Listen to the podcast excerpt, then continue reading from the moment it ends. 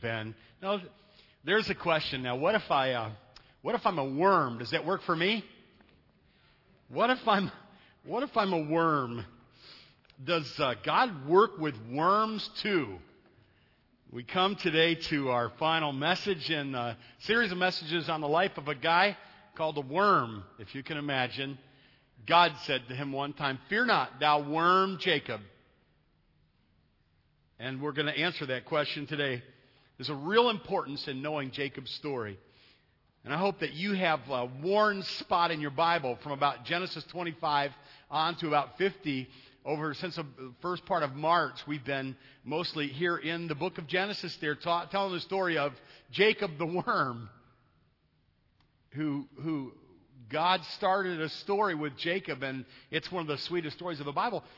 Throughout the Bible, God keeps referring to Jacob. Like in uh, Psalm 46, uh, the Lord Sabaoth, the Lord of hosts, the one who directs all the armies of heaven is with us. He's the God of Jacob. He says, I'm the God who has armies of angels, and I'm Jacob's God. And I'm with you. I'm powerful, and I work with worms, like you. That's what he says. Psalm 146 and verse 5 says this, and I love this. Happy, happy is he who has the God of Jacob for his help. Happy is he who has the God of Jacob for his help, whose, whose hope is in the Lord his God. And I like this too. Psalm 78 said this, says this, God has established a testimony in Jacob. Eh, he's talking about a guy who became a nation, Israel. He says, I'm telling a story, establish a testimony. A, think, when you think testimony in the Bible, think miniature biography. And one of the biggest biographies in the book of Genesis is the, story of, of Jacob. And he said this You're happy if you have the God of Jacob for your help. And if your hope is in the Lord. And Psalm 78 said, I established a, biography in Jacob, a story in Jacob. He says, I want you to know the Jacob story. I want you to understand the Jacob story. And I want you to tell your children the Jacob story. The Bible specifically teaches this is a very important story. And for us to understand the story of Jacob is to understand something about God. And for us to understand the story of Jacob is to see the kind of wild adventure that God takes people on. Because God took Jacob the worm on a wild adventure and taught him some wonderful, wonderful things. I want to go back over what we talked about here all together this morning and give you 10 lessons from Jacob's wild adventure with God. 10 lessons from Jacob's wild adventure of God. Let me tell you the 10, and then we'll go over them slower. There's the lesson of the worm. There's the lesson of the soup. There's the lesson of Isaac's wells. There's the lesson of the hairy goat skin. There's the lesson of the rock pillow. There's the lesson of the sister cousin wives. Hmm. There's the lesson of Laban, the lousy father in law. There's the lesson of the holy limp. There's the lesson of the shameful wake up call. And there is a crowning lesson, which is the tenth lesson. Ten messages, ten parts of God's Word, the Bible. And I don't mean to be to trivialize these, but I wanted to make them concrete so that you would think about them. The worm, the soup, the wells, the goat skin, the rock pillow, the sister cousin wives, the lousy father-in-law, the holy limp, the sobering wake-up call. These are just kind of in your face lessons that God used in Jacob's life, and He wants us to learn the lessons. And don't you love it when you can learn lessons and you don't have to go through the trouble that the person that learned the lesson went through? Smart people do that. I'll let you take the knot in the head, and I'll learn the lesson. And I don't want to. I don't want to defraud you. You probably get a few knots in your head along the way, too. But these are the 10 lessons. The lesson of the worm is in Genesis 25, 19 through 26. In the message, we called it, Fear not, you worm. And here's the lesson live for the blessing of God. Nothing is more important and nothing is more valuable than the blessing of God. The whole idea of Genesis is Genesis is not a book about primarily about men, it's about how God works with men, and it's about God's desire to draw men and women into a place of blessing. The whole book of Genesis continue talks about this blessing and continually repeats this blessing. And so you want to the first lesson to learn is that yes, God wants to bless worms like us. He wants to work with, with people who are uh, undeserving of his blessing. Nothing's more important. Nothing's more valuable than the blessing of the Lord. And the blessing of the Lord can be yours. And do you remember us saying this? And this is really important. When you read your Bible, you don't want to read the Bible like, okay, these are good guys and these are bad guys. And I'm going to try to be a good guy and try not to be a bad guy. That's a bad idea. That's like turning the, the, the Bible into a theistic series of theistic moralisms, and that is not that is not the message of the Bible. That is not the message of the gospel. That is not the story of Jacob. Jacob is not blessed because he's a good guy and his brother Esau is a bad guy. The good guy in the story, if I can say it this way, is God. And so he gives his blessing to, to worms. So you don't want to live a single day outside the covenant fellowship of God. So the first lesson, the lesson of the worm is live for the blessing of God. You can't have the blessing of God even if you're worm. Second lesson is the lesson of the soup. Remember the brothers kind of fussing over the soup? Remember that one? Um, Genesis 25, 24 through 34. We call that lives that leap into flame. Lives that leap into flame are the kind of are, are the lives that belong to people who have the good sense to recognize that the birthright has some value. When you realize the birthright has some value, then your life is likely to leap into flame. Your life is likely to be touched by the power of God, not because you're good, but because God has worked in you to give you the good sense to realize that, the that, that there's value to the birthright. There's value to the blessing of God. And this is the truth about Jacob. Esau didn't have that, but God did give Jacob that. Again, it's not good guys and bad guys. He's the hero, so you don't have to be the hero to have the blessing of God. This is a great story, isn't it? So far, so good. You can have the blessing of God even if you and I both know you're a worm and God knows you're a worm. That's wonderful. It's a good story. Second thing, lesson of the soup. Praise God continually because He's the hero of the story. You don't have to be the hero of the story. He's the hero of the story. That's wonderful, isn't it? You have to buy the birthright from God. Third lesson, the lesson of Isaac's wells. This was a story that's kind of inserted. In, it's a story about Isaac, but it's, in, it's put here in the middle of the story of Jacob, and it's really important because, in, in short, it's the story of remember Isaac going around and redigging the wells, and he would dig the well, and then he would build the altar, and when he got to the end, he built the altar first, and then he dug the well, and there was a lesson in that. And the lesson is kind of Matthew 6:33. If you want to walk with the God of Jacob, seek him first. You build the altar first and then you dig the wells. You see to it that you're worshiping God and then you're concerned about your daily needs and the basic stuff of your life. But you don't want to get that out of order or you won't be living in the favor the blessing of, the Lord. You want to experience that. Seek God and his blessing before and above everything else, including the physical necessities of life. Because God is at work in your life you want to, and, and here's what we said during that message. It, it, we said it this way, and I hope that you can remember this. Never lose your place in the story of God. Never lose your place in the story of God. Here, here's an example. Someone comes along and they say something mean to you, or they do something bad to you, or something tragic happens to you, or you lose your job, or just terrible things happen, or, or you get tempted. You can easily forget where you are in the story of God. That God is your God, that He's going to take care of you, that temptations draw you away from God, that discouragements draw you away from God what do you do in order to not lose your place in the story of God? You go back to the altar over and over again. The altar is more important than the wells. In other words, it's more important that you know and worship God than it is that you have your ba- base, basic daily physical necessities met. And that was the story there of Isaac's wells. So you have the story of the worm, the story of the soup, the story of the wells. The story, you remember the lesson of the hairy goat skin, don't you? Genesis 27. And we call this message Holy Chutzpah because what we're saying here is you don't have to be someone you're not in order to have the blessing of the Lord. Remember, Jacob tries to pretend he's Esau in order to get the blessing of the Lord. And can you hear the Lord going, hey, this is a silly charade. You don't have to do this. I intend to give you my blessing. But how many of you spend a lot of your life trying to be somebody you're not in order to fake God out in order to bless you? It takes him a long time to figure out remember a little, a little, bit later on in Peniel, God comes to him and says, What's your name? And he says his name and he blesses him anyway, even though he knows his name and he admits who he is. You don't have to pretend you're somebody you're not in order to have the blessing of the Lord? Let's review. Number one, live for the blessing of the Lord. Number two, praise Him continually because He's the hero of the story. You don't have to be. Lesson three, seek God and His blessing before and above everything else, including the physical necessities of life. Lesson four, the lesson of the hairy goat skin. You don't have to be somebody you're not to have the blessing of the Lord. So because he's eager to give it to you, you ought to have enough holy chutzpah to go claim the blessing of the Lord because it's on his merit and not your own. Number five, the lesson of the rock pillow. Wow, what a powerful story. In the story of Jacob is this time when God breaks into Jacob's life in Bethel. Remember that? He's, his parents have said, You better get out of town because your brother wants to kill you because you deceived your brother and you conned your brother. And he goes out and he puts his head on a rock. God breaks into his consciousness. God reveals himself to Jacob. Jacob responds to God's revelation. This is a big life lesson for Jacob. It's a huge life lesson for all of us. When God reveals himself to you, you always want to respond to his revelation. And he reveals himself more.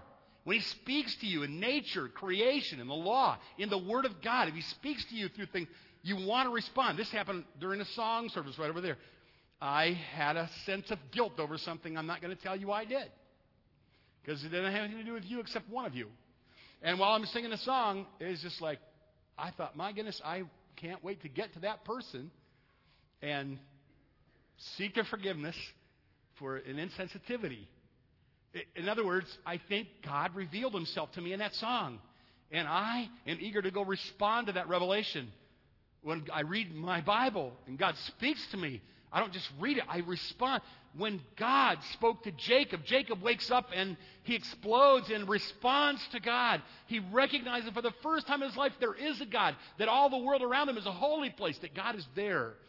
And that's the lesson of the rock pillow. Be aware and responsive when God reveals himself to you, especially when you're crushed by mounting uncertainties. Remember, he's on his way out of town. He wonders if his brother's going to catch up with him and kill him. He's, there's kind of the promise that maybe he's going to meet the girl he's going to marry. And so he's wondering if he can make this 500 mile journey in a very difficult. So he has lots of uncertainties, and you may feel that way right now. Crushed by mounting uncertainties, things that you're not positive. All of us are this way. We're not sure what happens tomorrow, except that we know this, like the little chorus that we used to sing when I was a boy. And I used to tell my mom and dad, this is my favorite chorus. It used to be my favorite chorus. I know who holds the future, and I know he holds my hand. With God, things don't just happen. Everything by Him is planned. So as I face tomorrow with its problems large and small, I'll trust the God of miracles and give to Him my all. I thank my parents and my God that that's a lesson that was put in my little heart in song when I was a boy. I don't know what's going to happen tomorrow, but I know who knows what's going to happen tomorrow. And so when He speaks to me, I respond to His revelation, even when I'm crushed under mounting uncertainties in my life. That's a, the lesson of the rock pillow. There's so much there. In Genesis 29, there's a lesson of the, you know, the Leah and Rachel, the sisters who were his cousins, who were his wives. Like a soap opera. It's worse than a soap opera. You wouldn't write a soap opera like that. And he taught, and, and here God is developing in Jacob a hunger for God. And the lesson is look to God for your soul hungers, not to the Rachels in your life. But look to God for your soul hungers. No man, no woman, no car, no achievement, no possession can, can fill the soul hunger in your life. And Jacob had to learn that over and over again. But he had to learn that with his wives. Look to God for your soul hungers, or you'll be vulnerable to sin. And you'll put too much pressure on the people in your life. Can I review? Live for the blessing of God. Lesson of the worm. Live to praise God continually because you don't have to be a hero. He's the hero in the story. Lesson of the soup.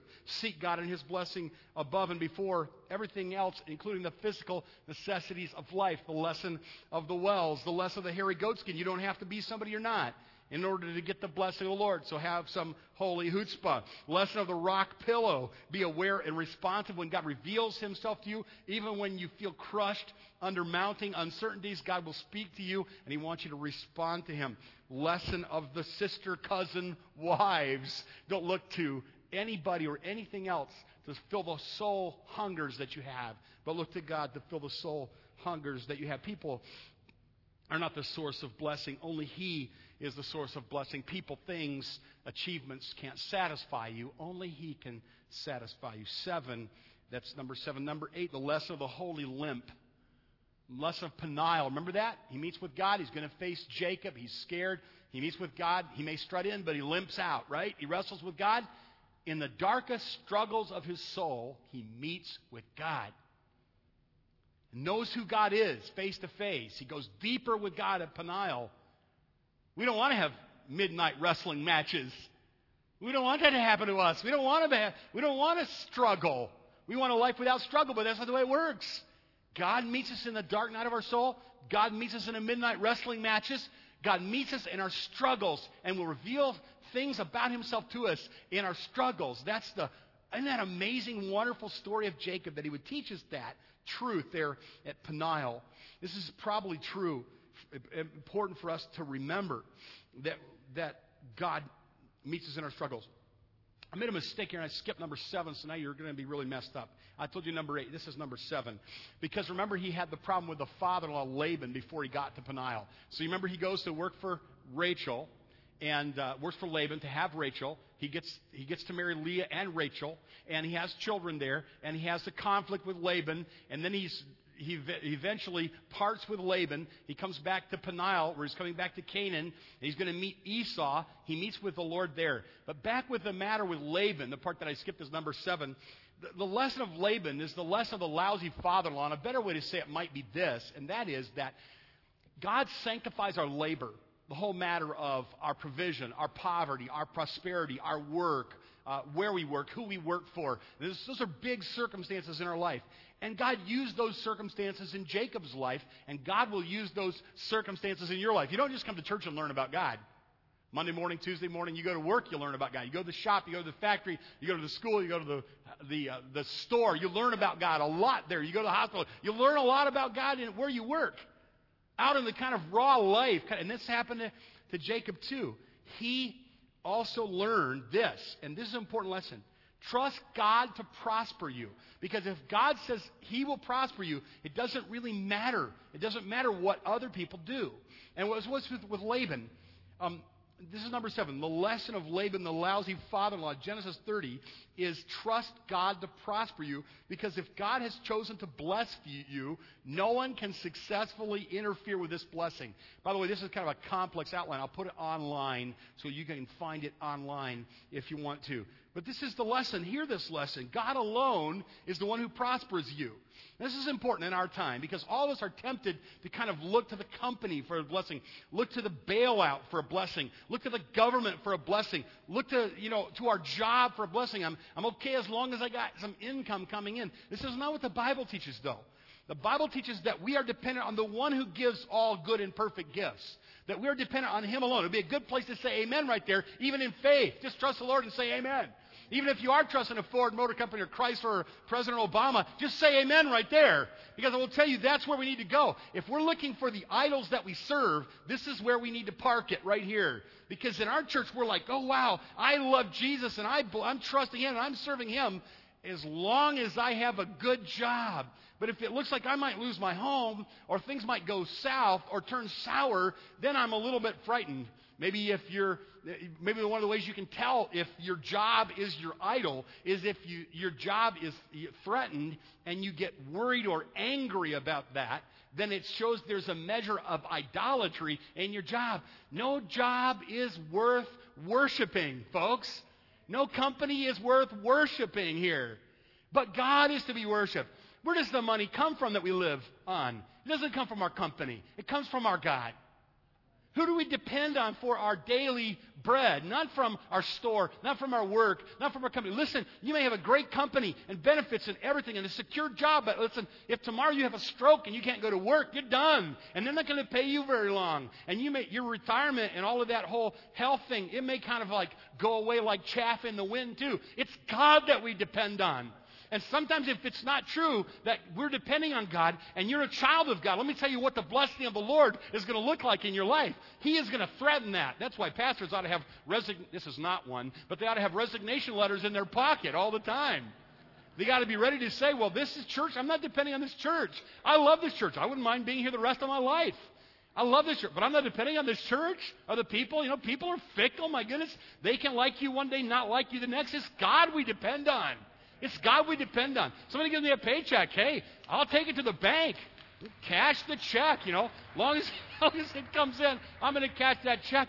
But I understand every time I sign that check on the back, I say to my God, God, you're good. You're the one that's taken care of me all my life, even though I'm a worm and you know it. God, you're the one that put food on the table. Lots of food. More food than I need on the table.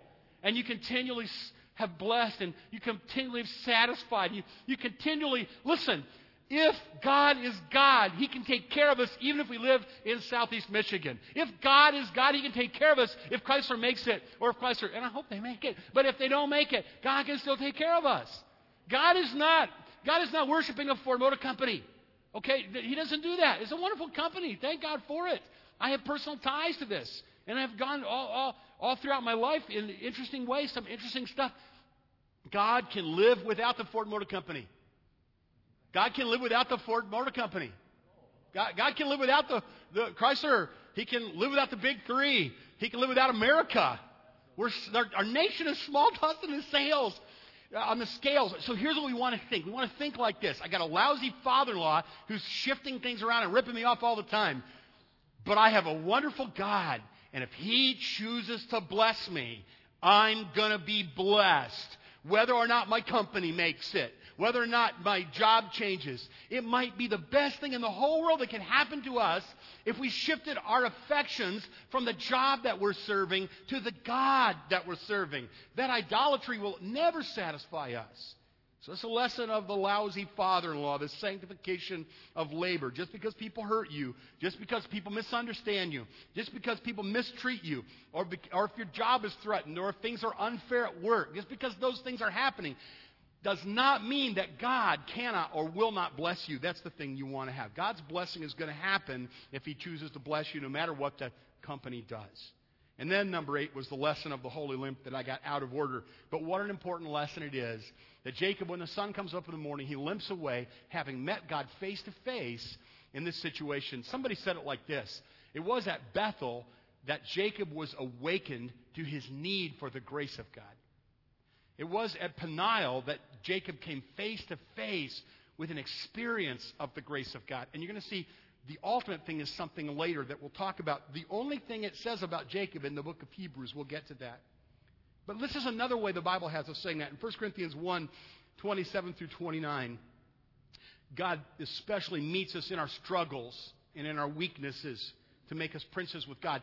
1 Corinthians 1 27 through 29 says this about God choosing Hear this now. God choosing. God has chosen. God has chosen the foolish things of the world to put to shame the wise. God has chosen foolish things of the world to put to shame the wise. God has chosen weak things of the world to put to shame the things which are mighty. God chose weak things, foolish things. Catch in a track with me on this. Listen, this is important. Hear this now. God look, looks around and he doesn't look around for strong players on his team. How many times have you heard me say this? He doesn't look around for a good shortstop that can really dig the ball out and get her over to first fast. He doesn't look around. He looks around for some loser kid, kicks the ball all the time. Doesn't even belong in right field. He says, Watch what I'm going to do with this guy. I'm going to take him and I'm going to make him a star of my team. Actually, he's a star, but I'm going to use him to bring glory to myself. Every illustration breaks down. This is what God is doing. This is the story of Jacob. Story of Jacob is like the bad news bear guy in a, in, a right field. It doesn't even belong to be on a team. He chooses the weak. Get that? Get that? Now, this is what the Bible says. Now, I'm back in my text here in 1 Corinthians 1 27. God has chosen the foolish things of the world to put to shame the wise. God has chosen the weak things of the world to put to shame the things that are mighty. God has chosen the base things of the world the things which are despised God has chosen. The things which are not God has chosen. In order to bring to nothing the things that are, that no flesh would glory in His presence. You get it? This is a theme of the Bible. He's the one we honor. He's the one we glorify because He's chosen these losers and made winners out of them by His grace, His relentless grace. He's brought these people into His plan, and that's what He did with Jacob. The ninth lesson is the lesson of the shameful wake up call. That horrible story we told about Dinah and what her brothers did, and, the, and how God called Jacob then back to Bethel after this horrible catastrophe. He drew him into communion. And, folks, here's the lesson, and that's this the catastrophes of your life should push you into communion with Him. And if you are not in communion with Him, it is a catastrophe. God, He draws you back, and He did this with Jacob. God even uses the worst things, the saddest things, the hardest things, the ugliest, the unspeakable. There are many unspeakable things in the story of Jacob that I hesitate to even say in the pulpit. Things that his sons did, things that happened with his children. They're just dark, unspeakable, sinful, depraved things. But God has chosen the base things of this world. This is the way God works. This is why this is such a wonderful story and it's such a hopeful story for us. Because all of us can see ourselves so clearly in the story and our messed up families and our struggles forward with God. That God would take people like Jacob and that He would take people like us and that He would do beautiful things in ugly people. How wonderful is He? That's the lesson of the shameful wake up call in Genesis 34 and 35. God even uses catastrophe to draw us into communion with Him. And without communion, there will always be catastrophe whenever there are competing affections. And so, and you've heard me use this phrase before, and I'll just say it again because it's a poetic, helpful phrase, I think. Much of God's mercy in our life takes the form of a severe mercy, a hard thing, a catastrophe, a setback, a painful thing, things the way we wish they weren't, absence of something that we desire, presence of something we wish wasn't there, pain in our life or pain in our body. God isn't giving us this kind of flowery picture of if you're blessed of a God, then everybody's going to like you and love you, and you're never going to be sick, and you're going to be all. People who teach that, I can't believe that they are. They read their Bibles. How can they go around the world and see what's happening in the world and, and actually read their Bible and go on television and say, and say that this false prosperity gospel is wrong? That's not how God works. It never is how God has worked, and, it, and it's not how God's going to work in the future. He works within the hardest and most difficult things of our life to teach us the lessons that we need to learn. And here's the tenth and crowning lesson of his life. The best way I know how to say it is the crowning lesson in Jacob's life is the relentless grace of God. The crowning lesson, the lesson that amplifies all the other lessons, is God's grace, God's sovereign, pursuing grace. Now, God is sovereign in his life. What does that mean, sovereign? It just means that God's ultimately in control of everything. There's no greater power.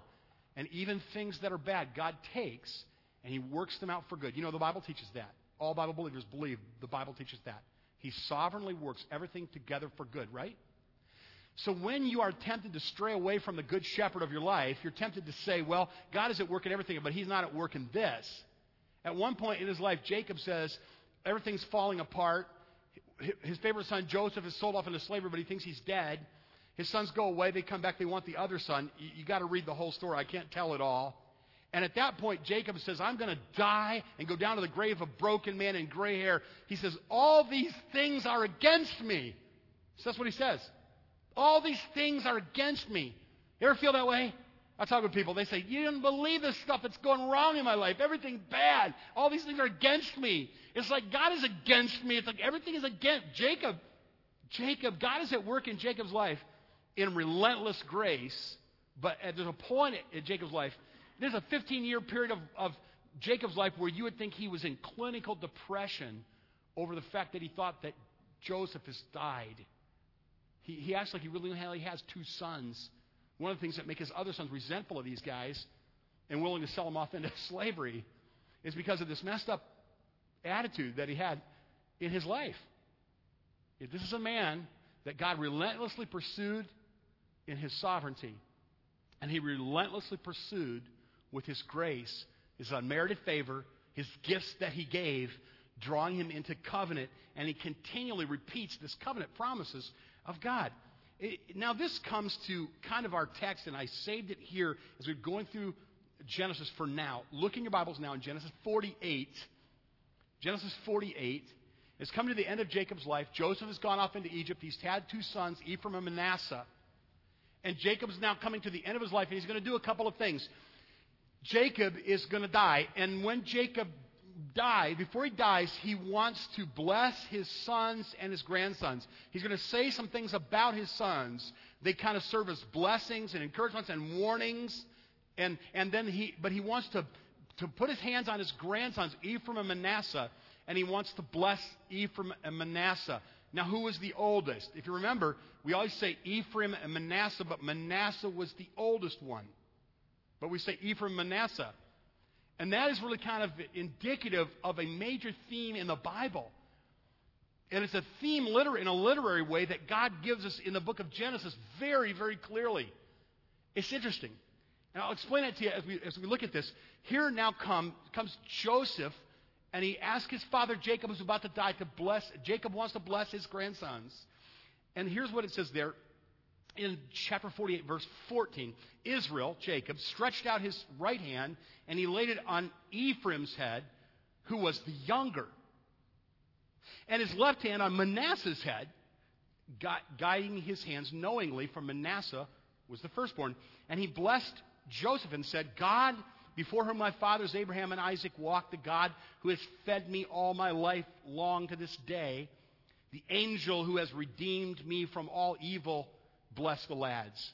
What, what's Jacob doing here? This is the same guy who before has said, All these things are against me, but something has happened in his life. God has taught him something. We know this is a really significant thing because it's this part of the Bible that's repeated in, Je- in Hebrews chapter 11. The thing that God commends Jacob for, the thing that God says this is an evidence of Jacob's progress and faith, is this act right here where he blesses them, and where he says this. As a matter of fact, in, in, in, a, in, a, in a translation I think is even clearer, he's saying this The God before whom my fathers Abraham and Isaac walked has been my shepherd all of my life until this very day. This is a powerful statement of faith that Jacob makes, and God the Holy Spirit captures and repeats in Hebrews chapter 11.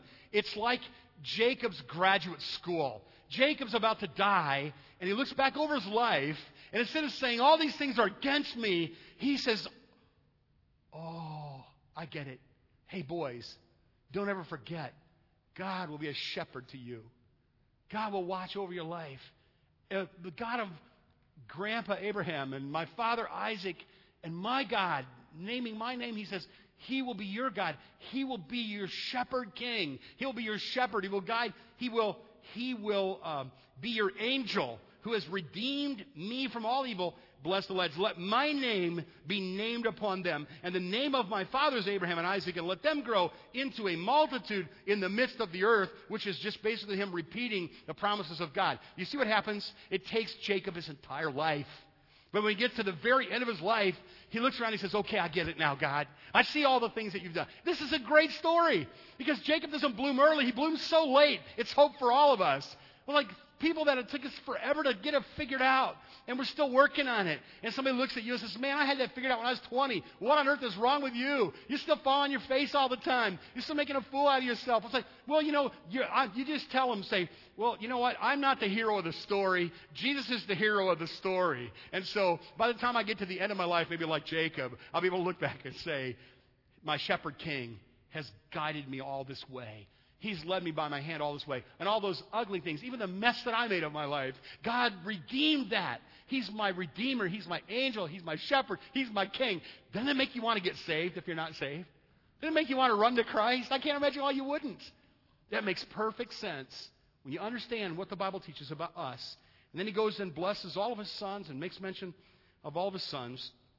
And then when he gets there, then to the end of chapter 49 of Genesis, the uh, scriptures say that when Jacob had finished commanding his sons, he got all done with his blessing, Ephraim, Manasseh, and you, and you remember he switched and he, he blessed the younger over the older. What was that about? Why would he bless the younger or the older? Was it just because he was remembering when he was a kid and he was younger than his brother and he got the blessing over his brother? I would say yes, except for the fact that that's a theme in Genesis and it's a theme throughout the Bible. Think about it like this. In the Bible, whenever you see an older or a younger, it's like God passes over the one you expected to be chosen and chooses another one. Not that God doesn't ever bless the firstborn, He certainly does. You're looking for a king in Israel, and He goes all the way down the birth order and He gets to David. He says he'll be the king.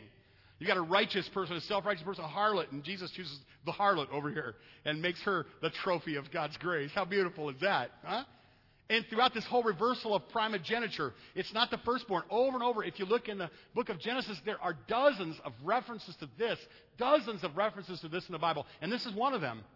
And so Jacob has figured something out about God. I believe that Jacob has an awakening understanding and a change because of the grace of God. Here's what's happened.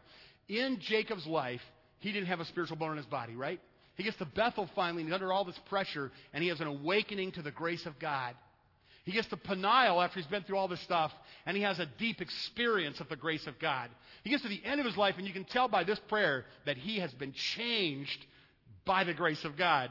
That, that's something that all of us need to go through an awakening to the grace of God, an experience of the grace of God, and sanctification, change by the grace of God. And one of the ways you can tell if you've really been changed by the grace of God is you see His sovereignty in your life. You see that He's been at work in everything. You see His grace in your life, that He's been gifting you and being good to you. You're, you're, able to take all your sorrows and you're able to baptize those sorrows or recognize that God was at work in your sorrows.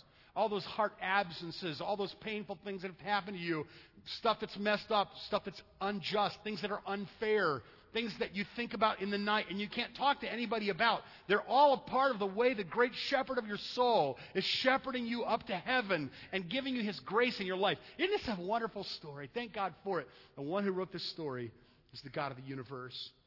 So it is. Whom God chooses to bless will be blessed.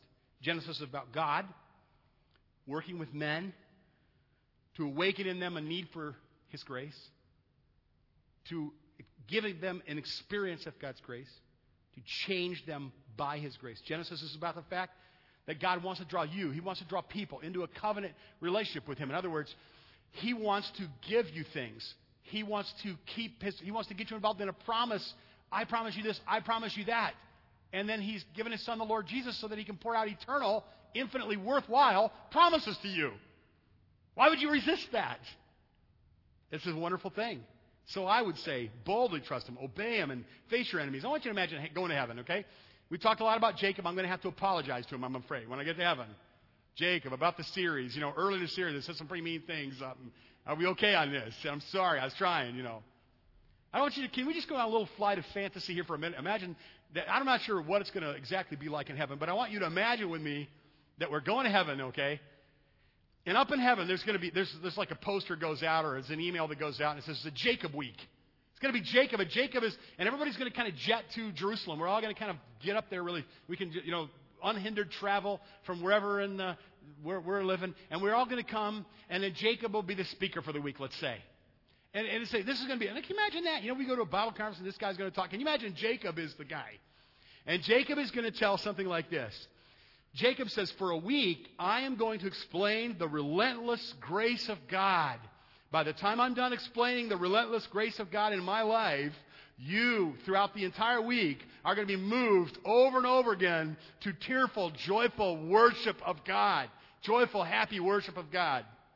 And the whole week, and Jacob's curriculum, his teaching, his, his explanation of God's work in his life sounds something like this. God chose to bless me. He relentlessly pursued me with His grace, even though my family was messed up and my past was checkered, even though I could rightfully be called a worm. And then he goes, he's going to go on. He's going to say something like this Even though I had personal failures and dishonesty and personal weaknesses, God pursued me with His relentless grace. Even though I wasn't first in the birth order or from wealthy people, God pursued me with His relentless grace. Even though there was poverty, and prosperity, wages and taxes, people that mistreated me, jobs that I gained and lost. God pursued me in His relentless grace. Even though there were family tensions and conflicts that are too ugly for me to describe, God continued to pursue me in His relentless grace. Even though there were personal injuries against me and tensions, even though I had deep soul hungers and desires that went unmet, even though I had terrifying struggles in the darkness of the night, in my darkest hours and the tragedies of my life. God was there in all of them, continually pursuing me with a relentless grace.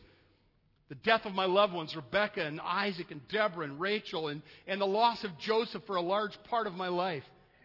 And the, and, and, this, and the blessing of my sons and my grandsons, God continually pursued me with his relentless grace. Now, since all these things are true, and they are, whether or not Jacob is going to speak like that in heaven, I'm really not sure, but we know those things are true. That's the story of Jacob's life. And since they are true, can I just suggest a couple of things to you today? One, live in covenant with God. Live in covenant with God. Another way of saying it, if you, if you allow me kind of a simplistic way of saying this, be saved. Be saved. There is a covenant that God has made with his people, Israel. And he did that. He made covenant with his people, Israel, new covenant with his people, Israel, for the purpose of not for Israel. It was for us, it was for Gentiles. He made it, and this is the whole theme of the Bible. Just read it. Read the book of Acts. You can see he made a covenant with Israel like he worked with Jacob so that none of us would doubt that he could work with us. And the blessings of the covenant through Christ and the blood are ours when we're saved. Those blessings are, are for us, though the covenant is with Israel. The purpose is that all the families of the earth will be blessed. That's us. So if you're not saved, get saved. If you are saved, worship, rejoice, and thank Him. And never let anything come between you and Him. Live in fellowship with God. Live in covenant with God by being saved. Live in fellowship with God. That's like sanctification, continual, intimate fellowship with the Lord, continual obedience, submission to God. Because when you fall out of submission to God, you fall out of fellowship with God. And though His blessing is on your life as a Christian, then you're still going to have heartaches and difficulties that are unnecessary. You yield to your shepherd king and don't ever stray away from him. Think about this. Remember the old book, Harold Bell Wright book called The Shepherd of the Hills? It is something how every once in a while somebody can come up with a, a poetic statement like that, and it just kind of makes our heart, captures our heart. The Shepherd of the Hills. When I thought about this, and I came to see what Jacob has said, I thought about my shepherd king Jesus as the shepherd of the hills of Judah. And he goes out, even now, and he searches the dark mountains, searches the dark mountainsides. He's looking for people that is strayed away from him. I want you to think about that while the family sing a song.